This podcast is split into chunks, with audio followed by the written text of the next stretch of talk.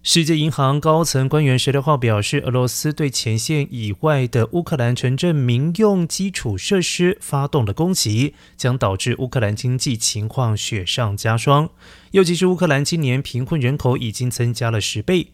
乌克兰总统泽伦斯基本周告诉了国际捐助者，乌克兰需要大约五百五十亿美元的援助，三百八十亿美元用来弥补预估的明年预算赤字，另外一百七十亿美元用在重要的基础设施的重建工作，包括了学校、住宅还有能源设施。